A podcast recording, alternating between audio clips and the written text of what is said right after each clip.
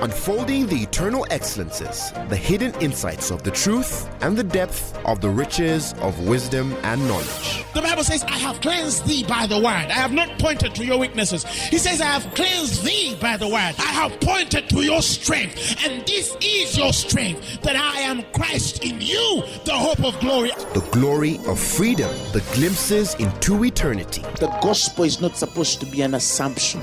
It's not supposed to be just a mere presupposition. Truth is older than language, but the word of God is way deeper than any human language. And now, Apostle Grace with the word.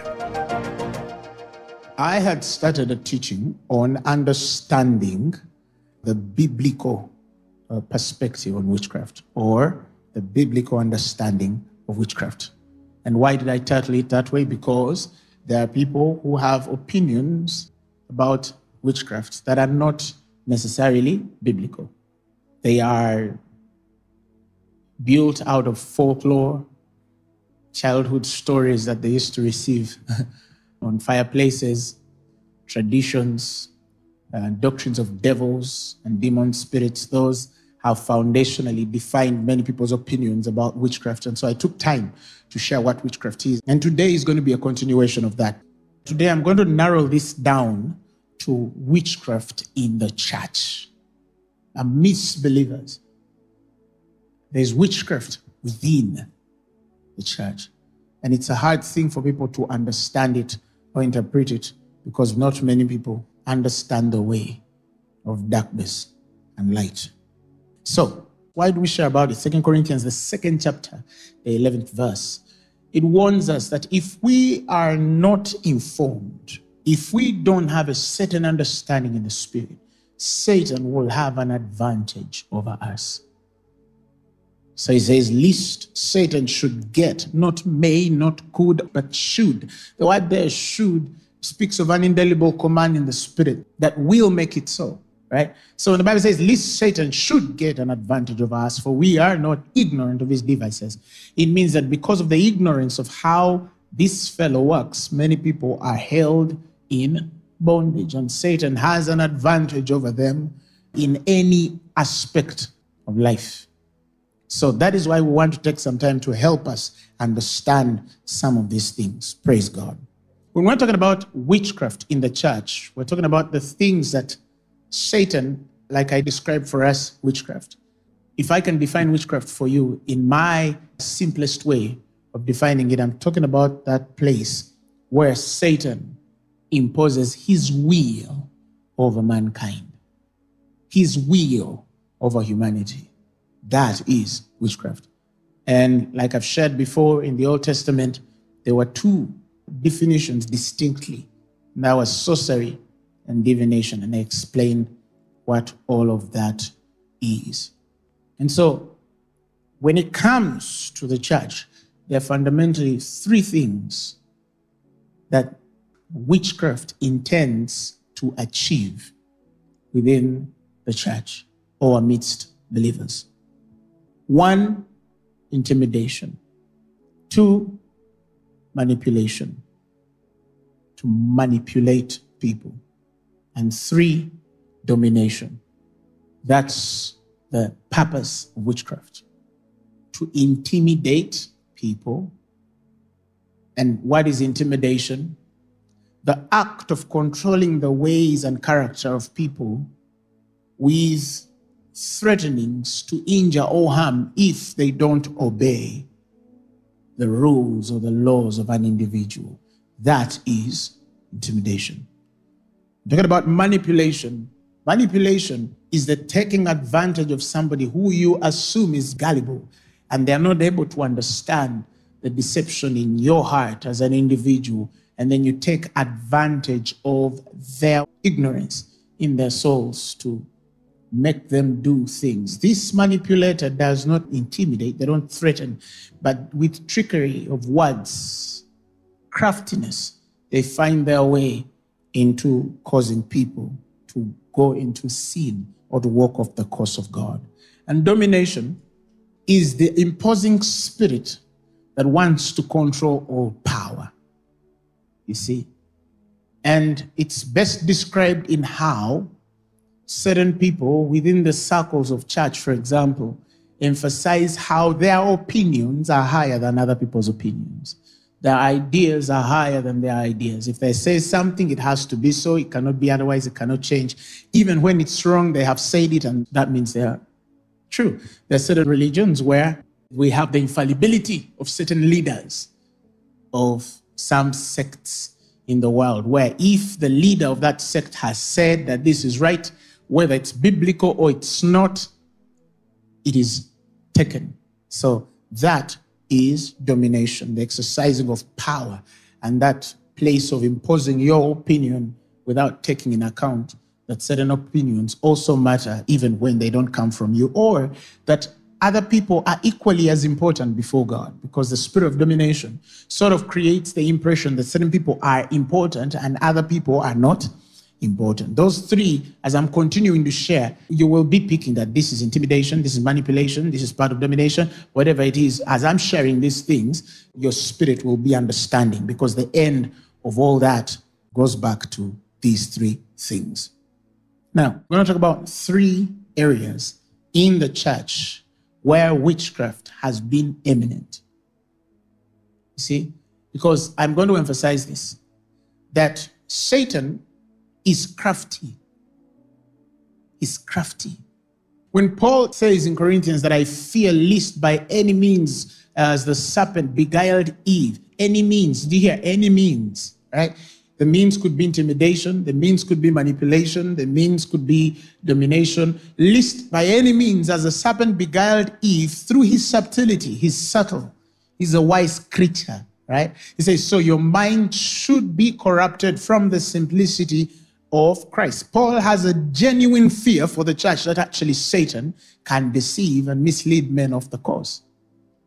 So, because they have a very unclear, obscure definition of witchcraft. They think witchcraft is when a man puts on black magic and then, you know, uh, colors his face with some color and then puts on a certain way and they say, ah, this is a witch doctor. This is witchcraft. That's how they understand what? Witchcraft. So Satan has, in his subtlety, crept in unawares into the church and introduced a form of witchcraft that is not easily discernible by the simple eye. Because, like Proverbs says, they love simplicity. There is an attraction to simplicity.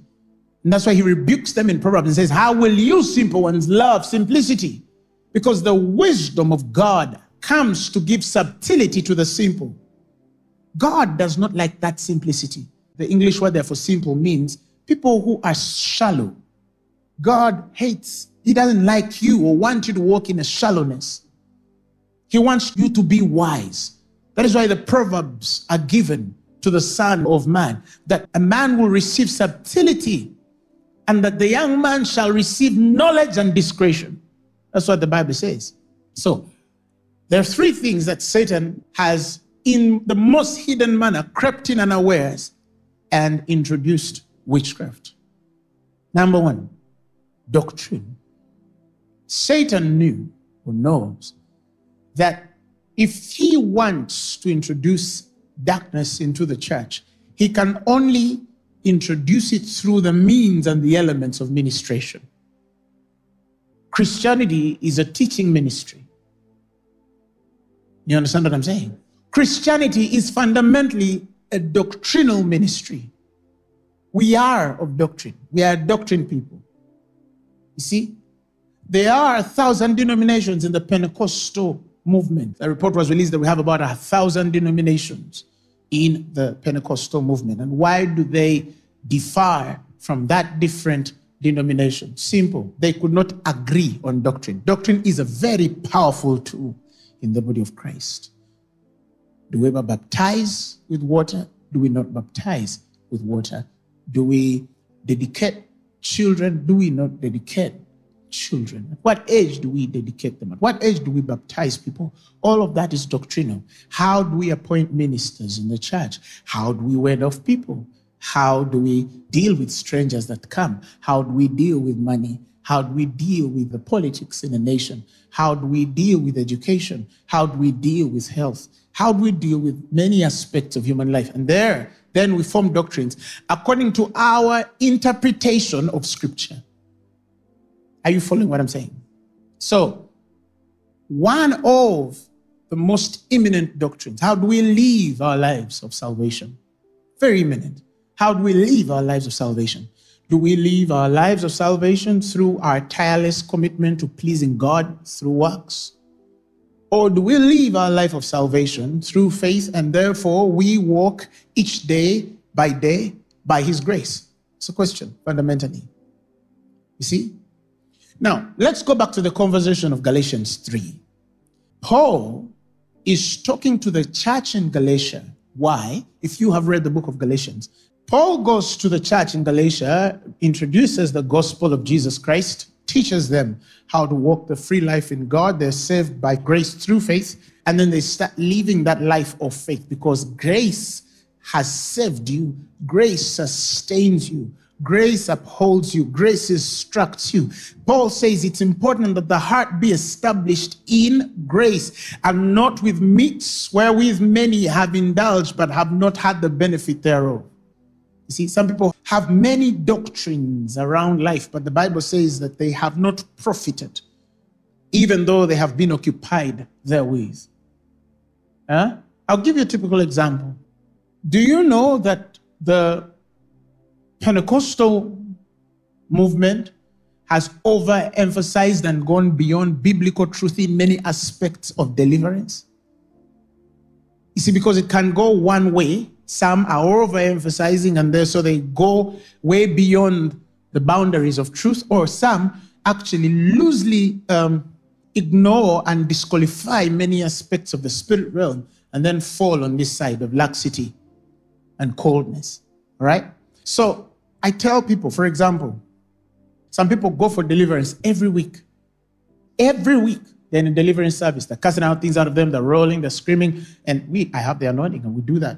We cast them out. But only to a place where I can save this person's soul enough to get their attention to teach them how to walk free and to tell them in the first place you did not need to have this spirit or demon operating in your life. But some keep them there because that's how they keep ministry. See? So we ask questions. But if the Son sets free, and whoever he sets free is free indeed, why do people continue in bondage for 30 years? What then did the Son set free? How then should we interpret the salvation and deliverance of Christ if what you're dealing with this year is the same thing you're dealing with for the next 10 or 15 years of your life? Which kind of demon has refused to leave the Christian? Jesus found men with demon spirits and cast them out, and at his word they left. And we don't hear any other activity of demonic sense in those people's lives. They're moving on and becoming testimonies in the world. How come people have become social experiments of demonic operation? They're casting out demons out of you every day, every week, every year. We have gone beyond the realm of truth in our definition of deliverance. And that in its own is witchcraft. I'm going to come to that. Some places of worship look now like shrines. Like witchcraft shrines of Africa. Why? Because we've pushed it a bit beyond, way beyond truth. You see, so I tell people, look at the guy who goes for deliverance every day and look at a normal guy who is not born again and compare them. And they're the same people. Or even worse, the guys who don't know your God have better marriages, have better careers, are better in health, that's what I'm saying. That we indulge ourselves in meats, occupy ourselves where we, but there is no evidence of profit. We confuse short fixes for eternal change. You understand what I'm saying? So, Paul, he introduces the church of Galatians to the truth, and then he tells them, learn to walk by grace. And then one day, somebody comes into the church of Galatia and introduces another doctrine. He introduces the doctrine of works that you have to work out your salvation in fear and in trembling. And it pauses there. But yet the next line says, For it is God which works in you both to will and to do according to your good pleasure. So he cuts scripture short and he tells you, Work out your salvation with fear and in trembling. That's the full stop. But the scripture did not end there. The scripture said, For it is God which works in you both to will and to do according to his good pleasure. So, even though we are working out our salvation, it's not us actually who are working out our salvation, it is God working in us. He disqualifies the work of God working in you and then sheds light on your own works and ability to attain favor and grace before God, to attain salvation in your own works. See, this is what happens. They have to cut scripture short and delude men of truth. So the people which began by grace now have started to do things in works to find fulfillment. Aha, let me give those kinds of examples. Some people teach this way, and this is the teaching of darkness and deception. Somebody stands and says, if you want to receive the Holy Spirit, sow a seed. That's a work. You see, sow a seed for the Holy Spirit, for you to receive the Holy Spirit. If you want to walk in healing, set aside 70 days of fasting, and then you will be healed. And so, healing is subject to what you should do, a certain work X for you to heal. Let me explain fasting. Fasting does not move God to act, fasting helps you not God. So if a man, for example, fasted and has a testimony of fasting and got healed in the process, it does not mean that that is the standard God has placed in scripture for healing. It only means that this man in the fasting and prayer beat his flesh to subjection of the spirit for him to be available to receive the truth of God to be healed. So he's not healed because he fasted per se. He is healed because he beat his flesh to a place of receiving truth. You understand?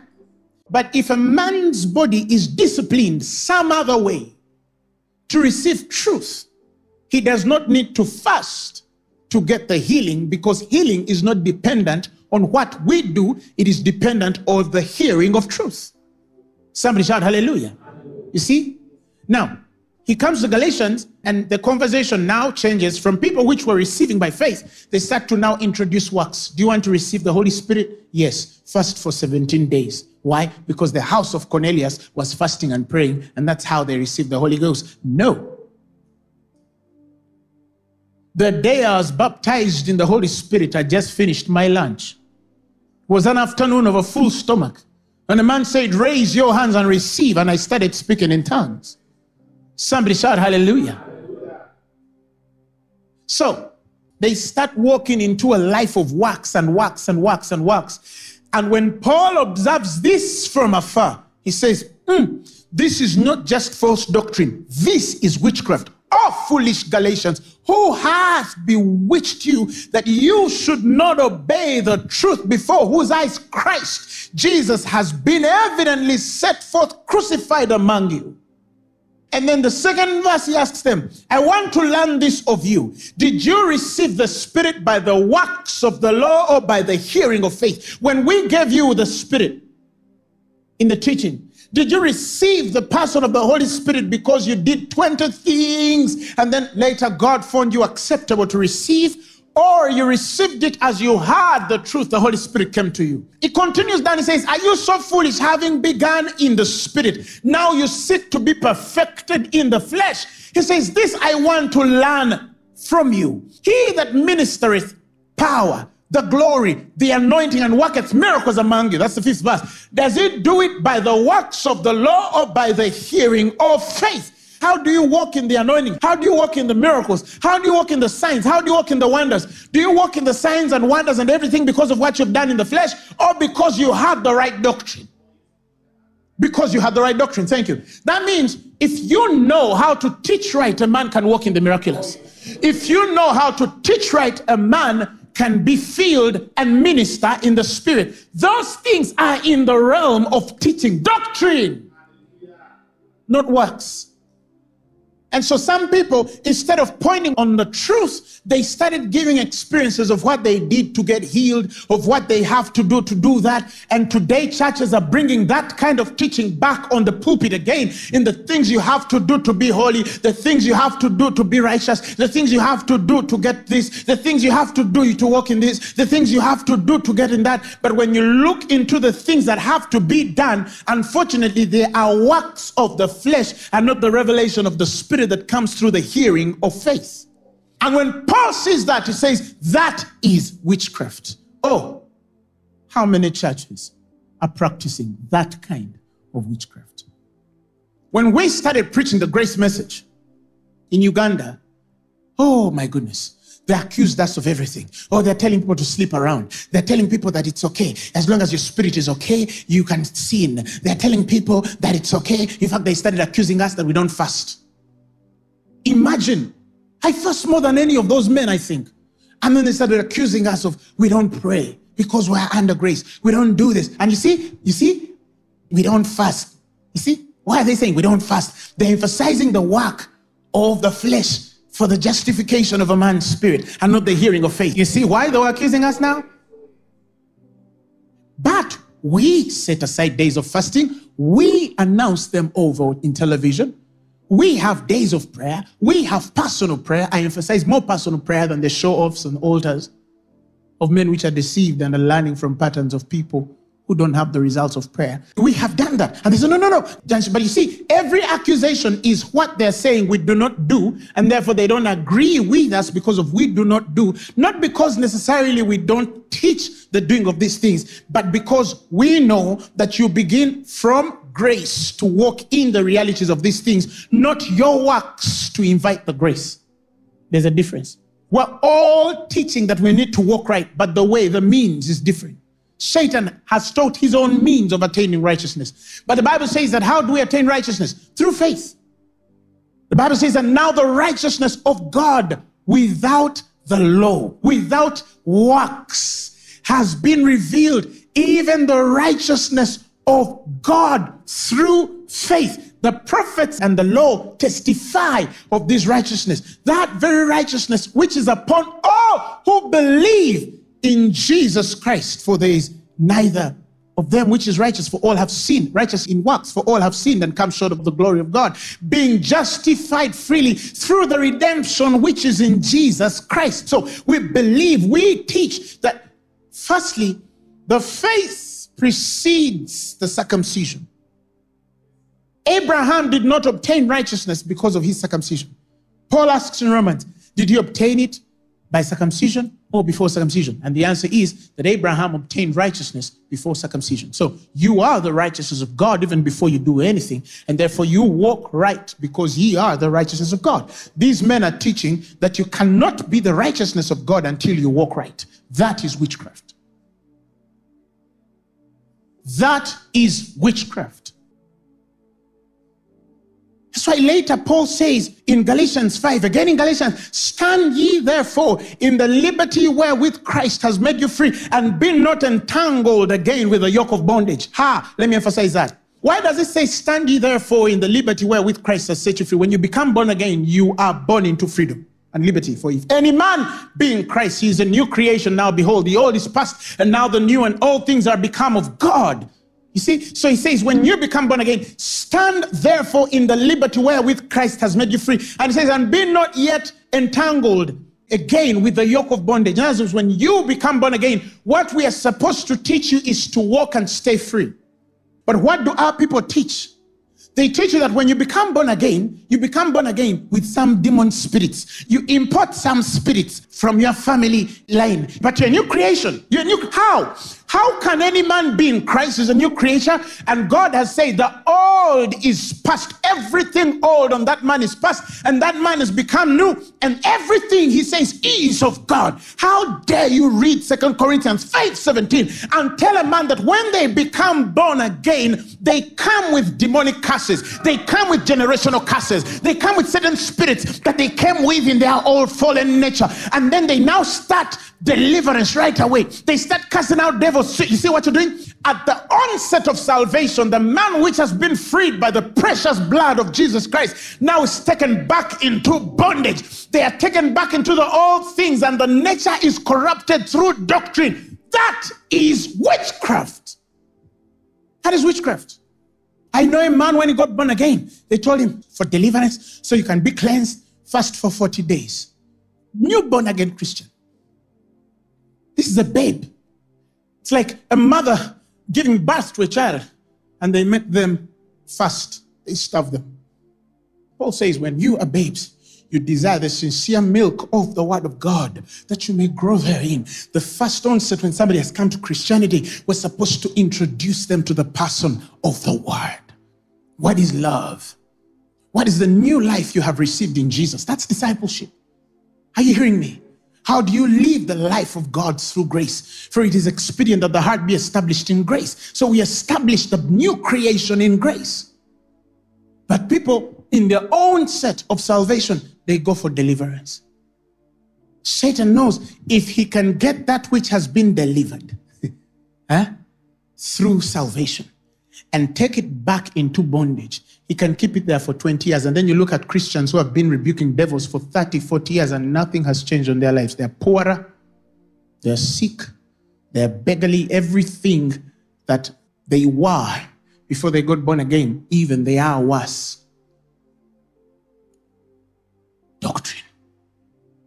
That's why later in Galatians, Paul says, This persuasion did not come from God. He says, Who persuaded you off? Who took you off that you should not obey? He says, This persuasion, this kind of convincing persuasion, persuasion, manipulation. Did you see? This persuasion is not from him who called you. He says, This persuasion, because some people are persuaded out of it. They are persuaded into deception. People are persuaded. People are convinced, they are manipulated into believing that kind of deception. Galatians 5 8, this persuasion cometh not from him that calleth you. So that is the word persuasion, that is manipulation. They are manipulated. So any ministry that teaches the law has a strand of witchcraft. Any ministry. Doesn't matter how much activity we see, there is witchcraft in that ministry. Any ministry that does not recognize the position of the new creation in Christ is under witchcraft. In fact, for some, when they fail to manipulate, they teach teachings that intimidate people into fear and harm. If you don't do this, this spirit will catch you. If you don't do that, this demon will catch you. If you don't do this, this attack will come. If you don't do that, this will come. That is witchcraft. That is witchcraft. Many deliverance ministries, not all, not all, underline, but many deliverance ministries are working under the craft of witchcraft, not the operation of the Spirit of God. And I say that because I cast out devils too. So the issue is not about the casting out of devils. But after they are free, do we help them walk in the life of freedom or every day we teach them back into that bondage because of the signs, physical, that are seen with their outside life? So we don't build that which is within a man. The life of salvation goes within a man. He's able to do exceedingly abundant above that which you dare to ask according to the working power that worketh where? In you. We must show them that they have a treasure in earthen vessels, that the excellence of power might be of God. We must show them that greater is He which is in them than He which is in the world. But what we're teaching them, we're emphasizing the demons that are strangling them. That is witchcraft. The next is through the prophetic ministry prophetic ministry. When we're teaching about the church of Jesus Christ, the seven churches in Revelations chapter 2, when it speaks of the angel of the church in Thyatira, Revelations 2:19, he says to the church in Thyatira, I know your works and charity and service and faith and your patience and your works and the lust to be more than the first. Notwithstanding, he says, I have a few things against you because you suffer that woman Jezebel, which calleth herself a prophetess. You see, Jezebel calleth herself a prophetess to teach and seduce my servants to commit fornication and eat of things sacrificed unto idols. Now, let me explain this. The manipulative, intimidating dominance has also crept into the prophetic movement. The prophetic movement. Do you know that when the Bible says it gave some to be apostles, prophets, teachers, pastors, evangelists, he says, for the perfecting, they are all available to perfect the saints for the work of ministry to the edification of the body. Everything done, even in the prophetic movement, is for the perfecting of every saint for the work of ministry to the edification of the body. What is the one ardent edification of the body of Christ? Souls souls. If this is not witchcraft, how can a man fill a whole stadium or an open place and speak for four, five, six years and they've never made an altar call? Who are they building for? Who are they building for? Who are they building for? You preach about Jesus and you cannot give an opportunity to people to receive Him as their personal Lord and Savior. What are we building for? Remember, if you go back to the mind of this woman, right, a daughter of Zidon, Ahab married Jezebel, okay? Yeah, we all talk about Jezebel being the woman who, you know, she was intimidating, she was dominating, she was above even the king of Israel, she was manipulative and seductive. Eh? The servants of God are seduced commit fornication. When you study Jezebel, the spirit, its glory is in the honor and control of people by a man and not God. Never forget that. Never forget that.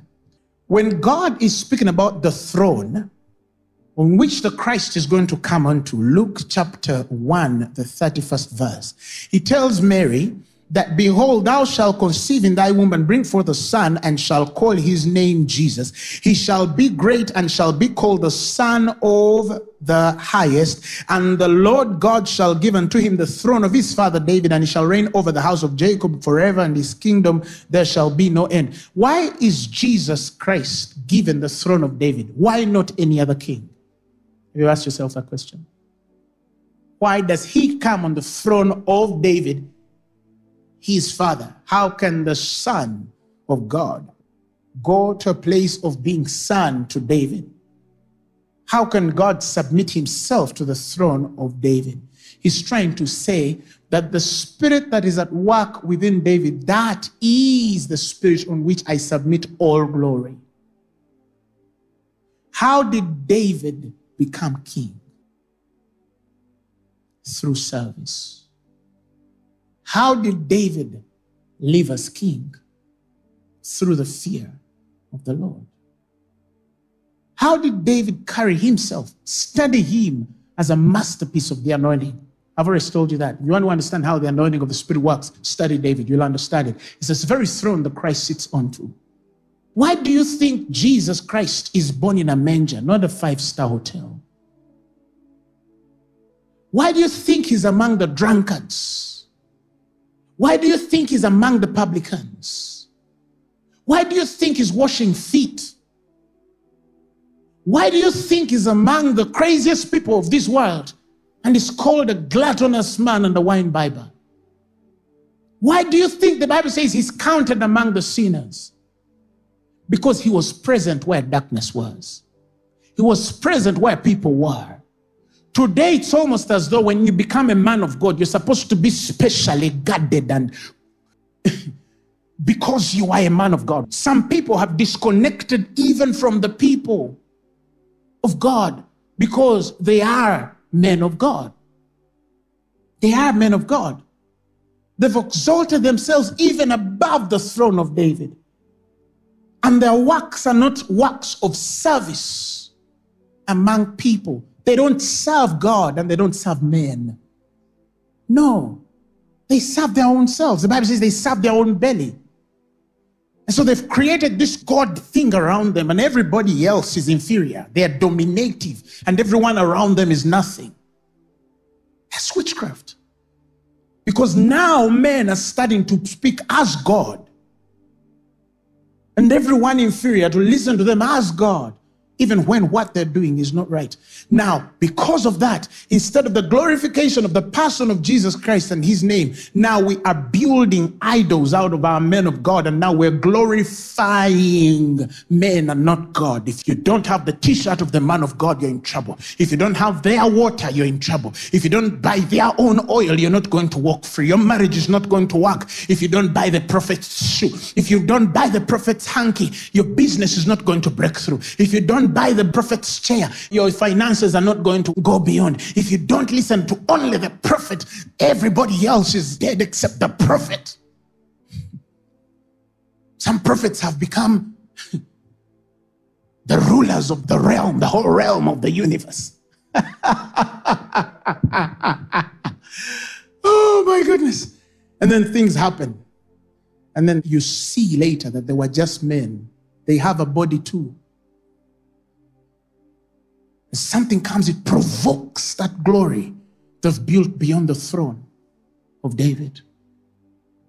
The ministry of the gospel is supposed to be a ministry of humility,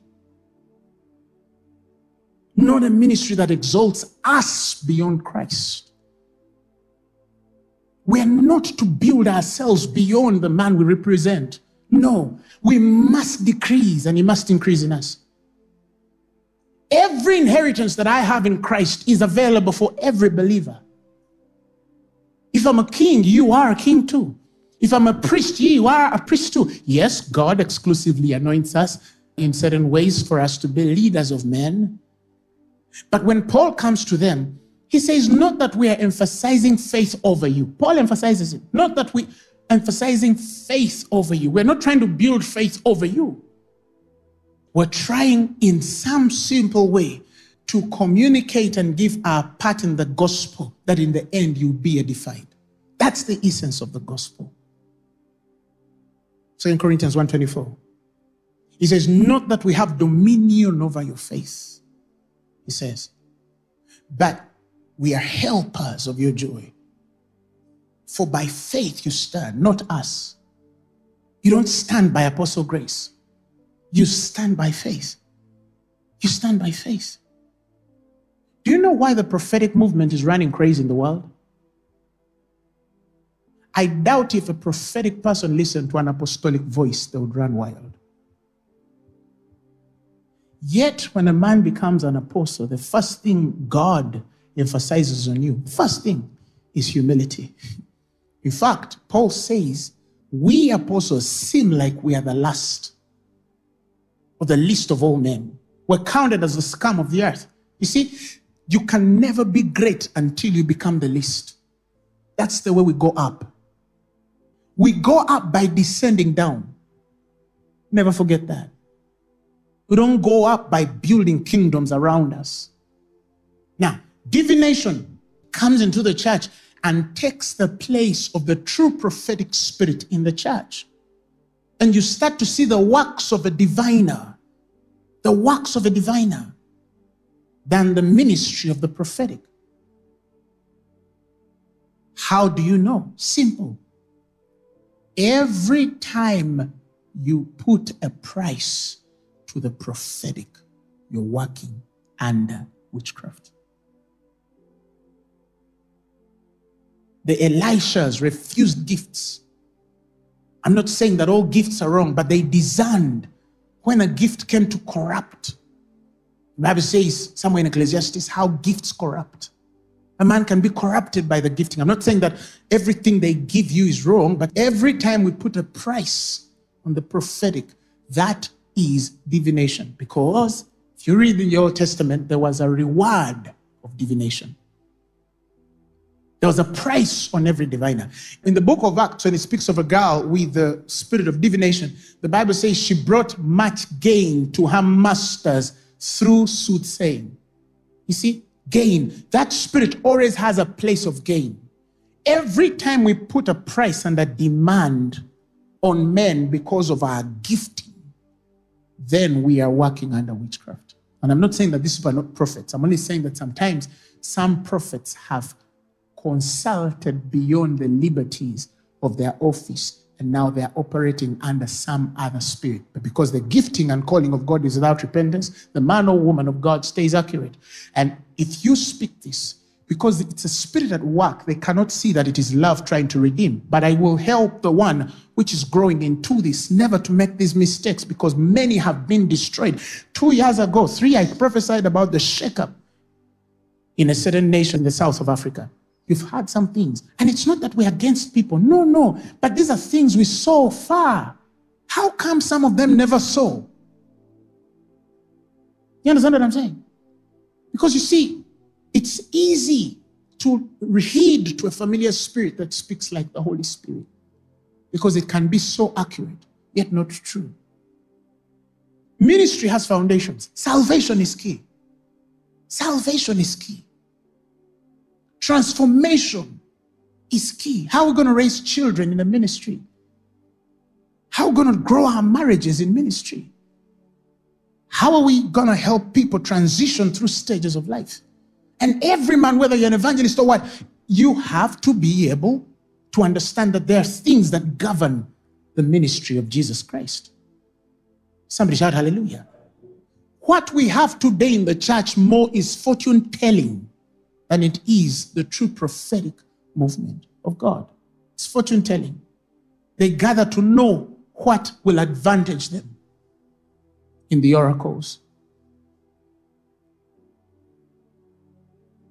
They gather to know what will give them the husband, what will give them the child, what will give them the car, what will give them the business, what will, how many gather to hear what their calling is? How many gather to hear the things that they must count for loss for the excellence of the knowledge of Christ? How many gather to know Christ? Because Satan is riding on our lust. Jezebel is manipulating through the prophetic.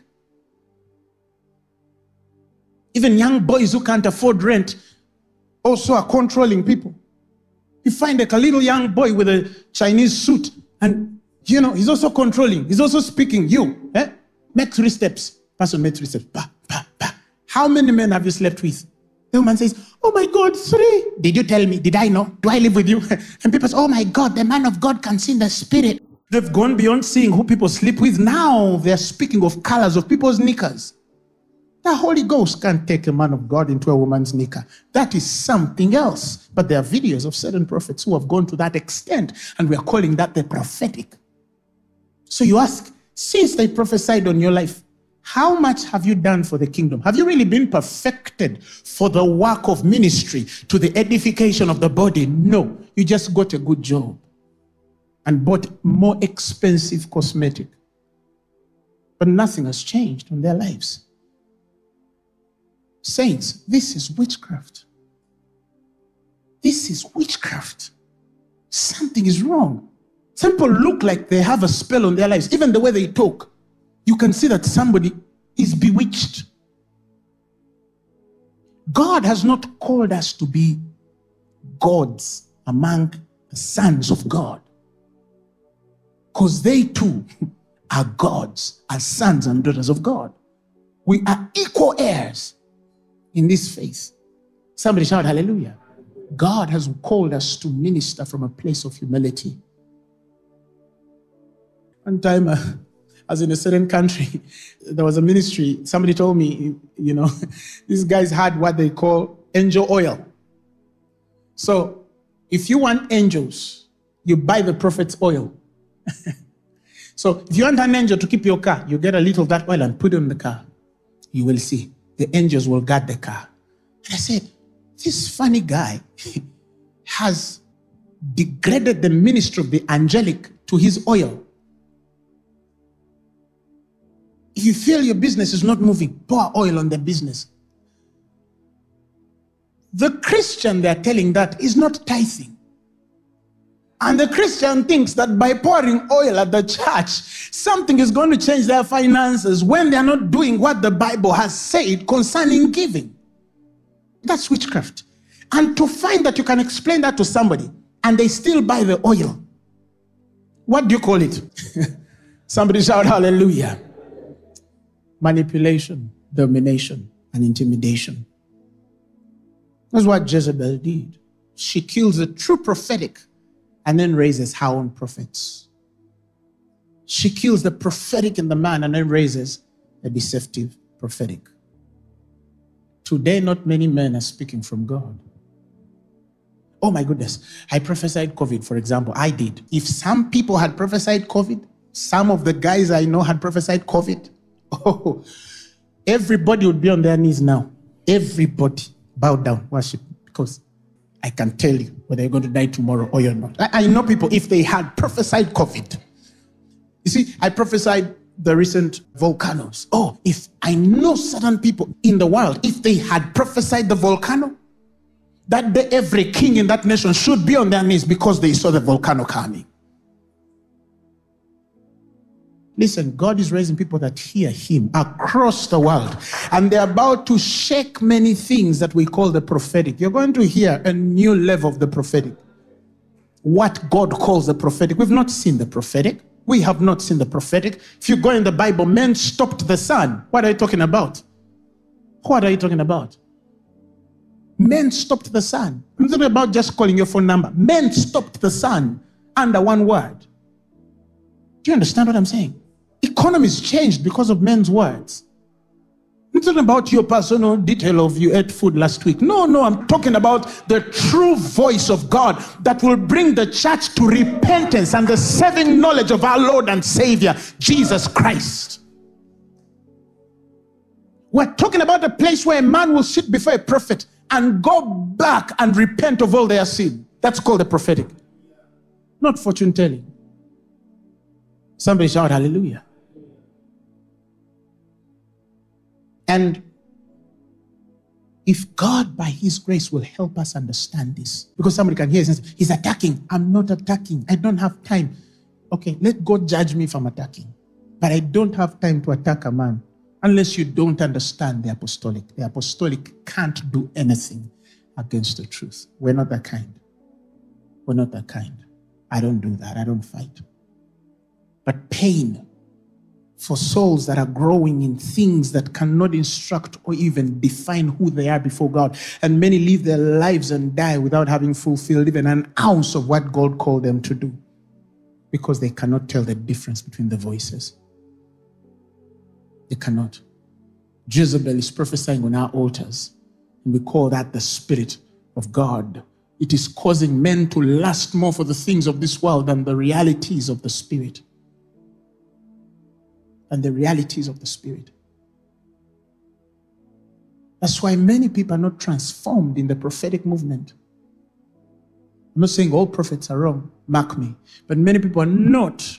You look at what happened in America. How many prophets spoke that Trump was going to be president? They prophesied and said everything. And when Trump did not become president, I watched one on a very notable Christian television saying, you know what? God said that Trump would be president, but it's our responsibility as Americans to go voting. So even though God said he's going to be president, it's the responsibility of the church to do it. So many people did not vote. So he's trying to say that the sovereignty of God's word is based on a man's vote. Listen, a man can be president whether you vote him or you don't. A man can be president whether there is an election or there is not. But what they could not do was to swallow the hard pill that they don't actually hear God like they claim to hear God. But how can you blame them? classical Pentecostalism has been destroyed for neo Pentecostalism. That's why you find men with stadiums of 20,000 members, but that man cannot speak about the power of the cross. That's why you find them sitting before 16,000 members and they're, they're giving hope to the world, but they can't talk about the infill of the Holy Ghost, the baptism of the Holy Spirit. They can't teach a teaching on speaking in tongues. So people come to church, they're just receiving Someone's like they're taking drugs to help cover their confusion because they want to hear everything that can help them move through the week. What that woman needs is to receive the Holy Ghost, that she can speak in tongues and feel God near, that the Spirit of God will show her things to come.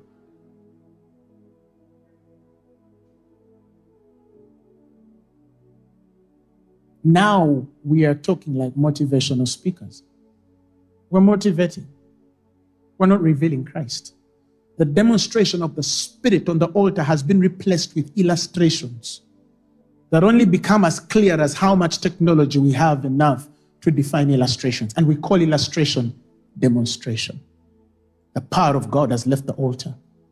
How many can now walk to a blind eye and tell it open? How many can now walk to a crippled bone and tell it walk? They don't have that power. They don't have that power. They can only speak. And they're doing what they're trying because some of them, it's not their fault. They inherited something. They inherited something. They also don't know how it came, but they just cannot say certain things. Even when they get on secular pulpits, they can't say that Jesus Christ saves. They can't. It's a hard thing. Now, in the book of Revelation, you find Jesus speaking to his churches. Certain churches have imported the doctrine of the Nicolaitans. And what is the doctrine of the Nicolaitans? The spirits that work in men to corrupt altars. And we call them visiting preachers because they think every visiting preacher is beneficial. They're not bringing that man because he has something to add on their congregation, but they're bringing that man because they can keep the congregation, because they want to give the congregation everything and everyone that they want to come so that they can keep the congregation. No, he started the lunch hour, not because God led him, but because he wanted to collect enough money to sustain the building. Now he can't preach every lunch hour. So he needs two, three, four, five people to come and help him. The Nicolaitan spirit comes on the altar. Why? Because it comes to corrupt the simple. Before you know that, the man of God has rebellion in his own church and he doesn't know why his people are rebelling. Why? The guy he put on the altar defiled it with his doctrine. So you ask him, why in the first place did you put lunch hour? I was copying a certain man of God because it could help me pay the bills of the building. Listen, some people who started lunch hour were inspired by God to start it. Are you hearing me? And some did it because they were copying other people, and somebody told them that is the only way you can pay off the rent of the building. How many men are doing overnight so they can collect enough money? They're not doing overnight because they want people to be changed. They're doing services not because they want people to be transformed. They need some money. That's witchcraft. That leads me to the third thing the trading of the gifts. Now, this goes beyond the prophetic. This goes to a point where every gift, that's the third point, every gift in the church has become a place of trading. Although the example given mostly in the book of Revelation is Balaam, eh? he had to trade his gift. He goes to the king. Uh, Balak wants him to curse them. For him, the Jews, he cannot curse whom the Lord has blessed. And so, what does he do? He teaches Balak to cast a stumbling block before the children of Israel. He goes to him and tells him, Yes, my gift cannot cast them, but I can teach you how to place a curse on them without my prophetic. That's what Balak paid for. So the gift is traded. And so when he speaks of how the children of Israel were taught to eat things sacrificed unto idols and to commit fornication. When we go to fornication, the deeper place of fornication is not just two people coming together in sin. No, fornication and profanity is a bigger spirit because it's the spirit that treads the gift of God. That's fornication. That is why in Hebrews, the 12th chapter, the Bible speaks of lest there be a fornicator or a profane person as Esau, who for one morsel of meat sold his birthright for you know how that afterward he would not have inherited the blessing. He was rejected, for he found no place of repentance, though he sowed it carefully with tears. The gift was shredded on the altar. He saw a morsel of meat and traded it for his own inheritance. And the Bible calls him a fornicator and a profane man. So when you're talking about fornication in church, it's not just people sleeping together illegitimately or illegally. Fornication in church also is on the people who are selling their gifts and trading them. Do you know how many preachers, and I'm saying this because I'm a man of God, great, wonderful gifts I've seen on television, and you tell this person, I feel this person will benefit us, and you write to them and you tell them, you know what? Can you come in Uganda and preach? And this guy tells you, you know what? I preach $10,000 per service. And their assistant tells you if you don't send the first installment of that money and the tickets paid for the man or woman of God, they're not going to come to Uganda. Because if you don't sell it, if they don't sell it, they can't minister.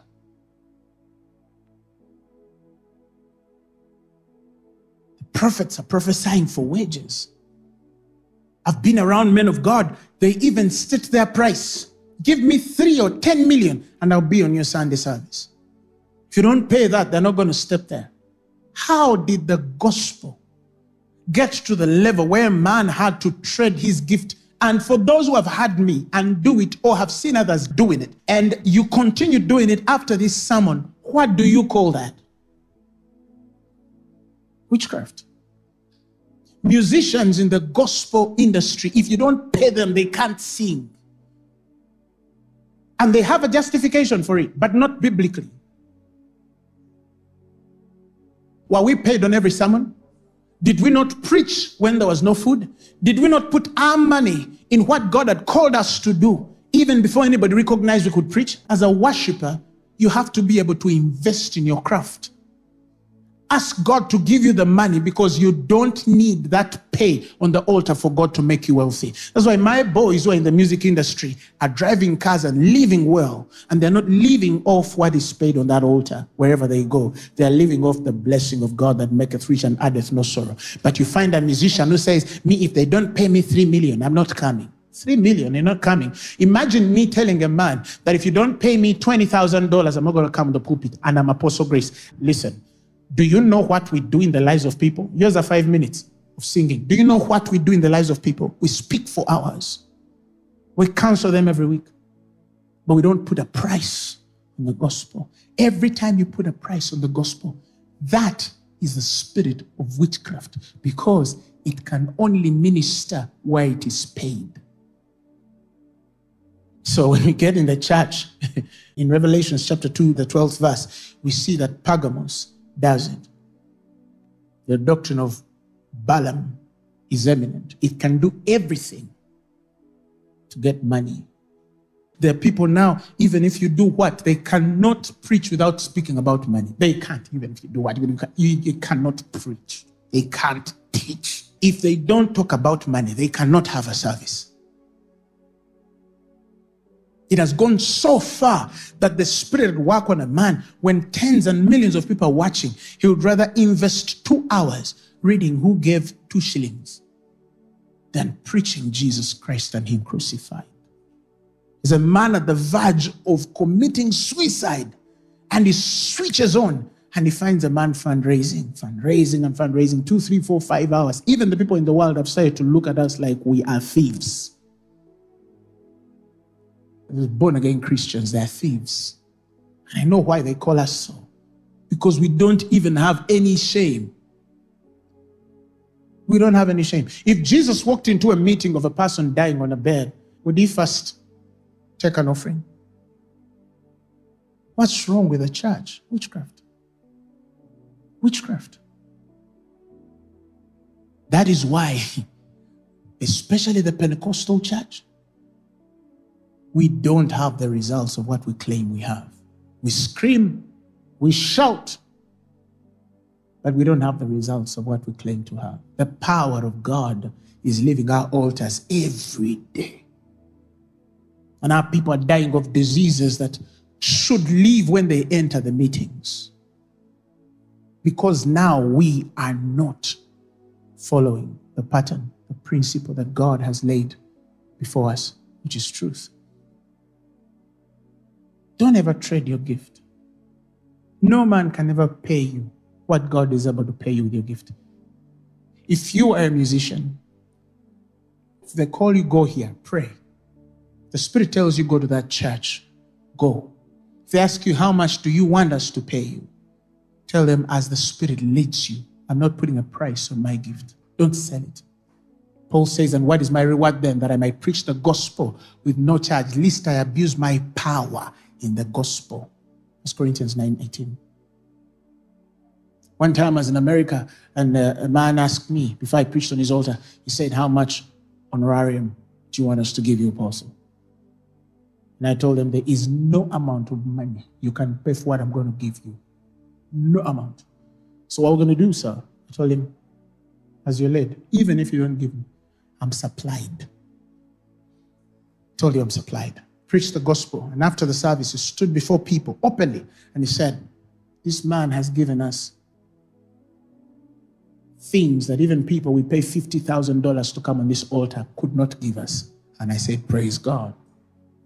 And when I heard him say that, I felt it in my spirit that I didn't even want his offering anymore. Because I was communicating to him something that why are we trading the gift of God? One time I asked a friend, why do you put a price on your sermons? He says, I want to know whether people are serious. I told him, I thought the Holy Spirit would tell you whether a ministry is serious or not. Since when did the scale become on how much money they are able to pay? No wonder the saints of God have been corrupted on altars they're not even supposed to step onto because all you need to get them there is $50,000, however corrupt it is. So the gospel has become a business place. The house of God is now a place of trading gifts and talents. That's witchcraft. People are dying. You find people in lines and they have to pay money to see the man of God. They have to pay money to see the man of God. The man of God has to be paid for you to see them. A woman is holding her baby, the child is dying of the kidneys are all gone and kid is jaundiced and she can't breathe and they put her in a line of 70 people. It doesn't matter whether that kid dies, but to enter, you have to pay for the man of God to pray for your child. Something is wrong in the church. That's why we pray for them for free and they heal. Let me tell you, the world will hear us. you wait. It's only a matter of time because God is building the church. God is building the church. Jesus never healed for a pay. He never healed for a pay. A thousand dollars to have lunch with the man of God. Two thousand dollars to meet the man of God privately. One hundred dollars for you to have a five minutes meeting. Five hundred if you want an hour. And people are paying for it as they're transacting before a physician. Consultation. And they say, you know, you cannot muzzle the ox that treads out the hay. No, that's an instruction to the giver. It's an instruction to the person, not to you, man of God. Yes, the Bible says, give honor to whom honor is due, praise to whom praise is due, custom to whom custom is due. That is you to give it. It's not from the man of God to demand it. And some, even in the process, make God speak. Huh? and impress it on people that if you don't honor me, you're going to die tomorrow. That's not the Holy Spirit. That's not the teaching of God. Yes, honor God's servants. That's true. But not as we invite that honor, no. But as God reveals it to you to honor. Because many honor in falsehood. Praise God. This is my prayer. God, for the churches that have been affected, some deliberate and some honestly are just victims who form systems and structures and ways of worship that they don't even know meanings for. Help us. Help us read of all witchcrafts in our midst, in our ministries, in our churches, in our fellowships. Help us, oh God We don't even judge those men and women. No, because some of them probably are doing something they've seen another do on television or radio. But may you bring them and us all to the saving knowledge of the truth that witchcraft will leave our altars and that true worship will come back on the altar. We believe of days where men will get on altar and blind eyes start opening, the deaf hear, even without a man speaking. Of men convicted of sin, even without being told a word, because your spirit is available to convict us of sin. Align our doctrine, O oh God. Bend us and kill us, O oh God. Establish us in the way and course we should go. And I pray for those individuals that are a result of witchcraft and the consequences of witchcraft. Some of you have lost money, families, businesses, relationships. I pray that may God restore you. In Jesus' name, we've prayed and believed. Amen. Clap your hands to Jesus.